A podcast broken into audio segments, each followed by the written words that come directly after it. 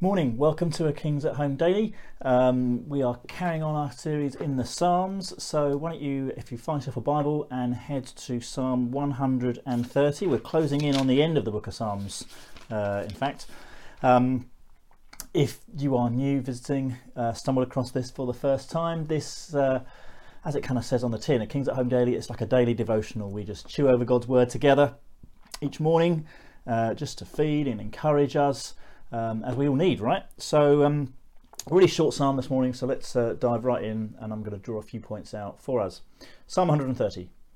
Out of the depths I cry to you, Lord. Lord, hear my voice. Let your ears be attentive to my cry for mercy.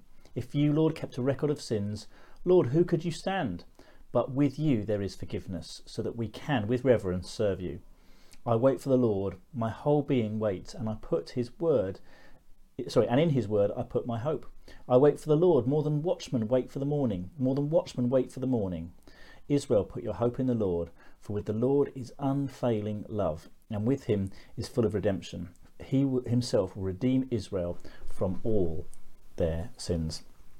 And uh, I, I, I, mean, it's wonderful. We've got we've got the the gospel there, haven't we? Right in verses three and four. You know, if you kept a record of sins, who could who could stand? But with you there is forgiveness, so that we can with reverence serve you. With you, with Him, there is forgiveness. So we confess our sins, He doesn't keep a record of them, but with Him, there is forgiveness. It's wonderful gospel truth in the middle of this small psalm, isn't there? And, uh, you know, ple- pleading to God, God, hear me. You know me. You love me. You forgive me. You don't keep a record of my sins. And then later on in, in the psalm, verses five, about it talks about waiting for the Lord, and of course that speaks into the promise of an inher- of a uh, the fullness of an inheritance which is to come, uh, of seeing and being with Jesus.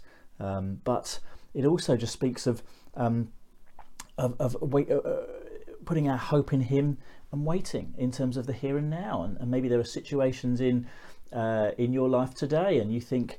Um, you think, well, I've, I'm, I've been waiting. I've been waiting for God to answer that, for maybe some uh, close family member or friend or something to come to, to know the Lord or um, to be healed or some sort of breakthrough in maybe a relational difficulty or just some sort of circumstance, you situation you just feel needs to turn around and you feel as though you've been patiently waiting and waiting on the Lord for an answer and not seeing anything change. And um, it can be easy in those situations to lose hope, can't it?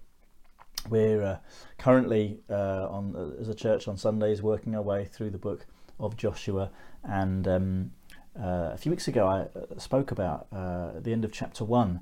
We we see the well actually in, in chapter one we see the um, God's people you know told to cross the Jordan, but they'd they'd been there before. That if, if you read back into Numbers thirteen, the they'd sent spies to go and check out the land and they said yeah it looks good but uh, oh the people there they're bigger than us and you know we're just like grasshoppers compared to them. So we you know we shouldn't go. And so they were in the wilderness for uh, you know 40 odd years. And and then here they are again at that moment about to cross the Jordan. And you know it must have been easy in those 40 odd years to lose hope to give up hope to give up hope. Well did God really say did he promise you know, did he promise to lead us into the into the promised land? Can we trust him for that? And for us, it can be easy to lose hope, can't it? We can keep praying for something, for someone, for a situation, and not see it change, and think, well, I've, I've it's easy to lose hope. It's easy to to uh, to give up on God. But um, I would, and this psalm would encourage us to wait on the Lord. In His Word, put our hope. In His Word, put our hope. Verse 7 Put your hope in Him, put your hope in the Lord, for with the Lord is unfailing love. So we're to put our hope in Him, we're to trust Him, we're to trust His word, but we're not to, to give up hope. We're to keep hold of that hope, and, and that sometimes means waiting. Sometimes we don't, you know, we only see in part, don't we? and we, we don't really understand the timing and the reasons in all of these things, but we're to hold on to Him, we're to trust Him, we're to put our hope in Him. So this morning, whatever situation you're looking at and you're just thinking, oh, it feels a bit hopeless.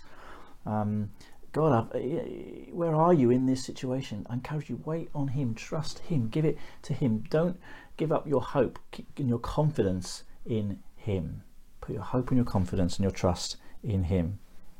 Bless you, church. I hope that has encouraged you, and uh, look forward to uh, yeah closing out our uh, our series in the Psalms uh, soon. Bye now.